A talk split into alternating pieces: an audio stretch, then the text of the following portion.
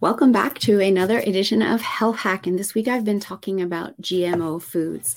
And one sure way that you can avoid buying GMO foods is to choose organic.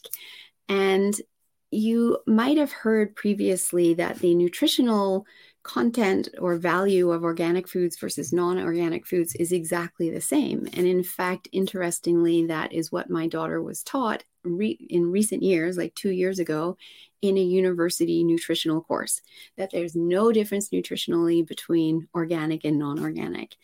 But that is not actually the case, although it's what many companies that are marketing the foods want to, you to believe. And the truth of the matter is, is that the marketing agencies will tell you what they want you to believe, so you will buy the product. Recently there was research that came out that said Lucky Charms is the healthiest breakfast cereal to feed your child before they go to school because it's fortified with all these vitamins and minerals. But of course, there's no mention of the sugar content, et cetera, et cetera, et cetera. And how about we actually eat real food with those vitamins and minerals in it rather than a breakfast cereal high in sugar that's been fortified with those vitamins and minerals, right? There's always that marketing spin. So, I want to come back and just talk to you about the difference in some of our key minerals in organic food versus what you get in non organic food. And with non organic food, you also run the risk from some crops of it being GMO. And if you missed that episode, episode 98, you want to go back and listen because in that episode, I tell you the uh, crops that are most uh, most likely GMO and that you want to be watching out for.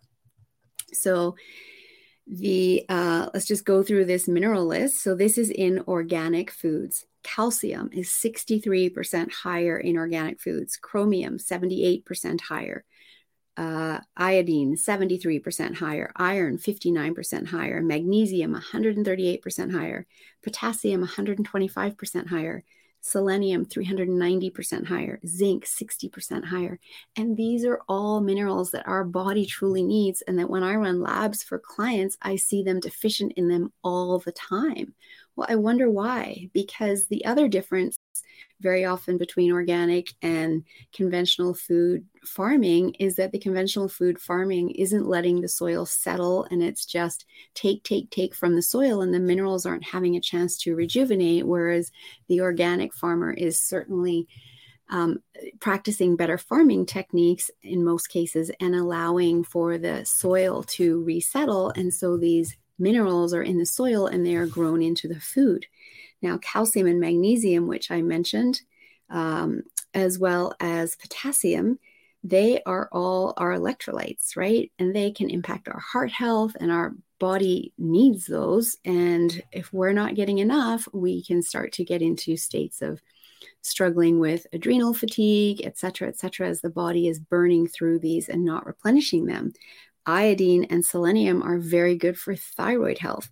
Chromium is excellent for supporting our blood sugar balances. Um, zinc is excellent for our immune system. So these are all critical to our overall health, and we need to get them through our food. And one way to do that is to choose organic because there is truly a difference between the nutritional level in organic food versus non organic food. So I wanted to share that with you. And next week, I will continue this conversation on what is in our food rather than specifically talking about GMO foods, but what is in our food. Thank you for joining me, and I hope you have a wonderful rest of your day.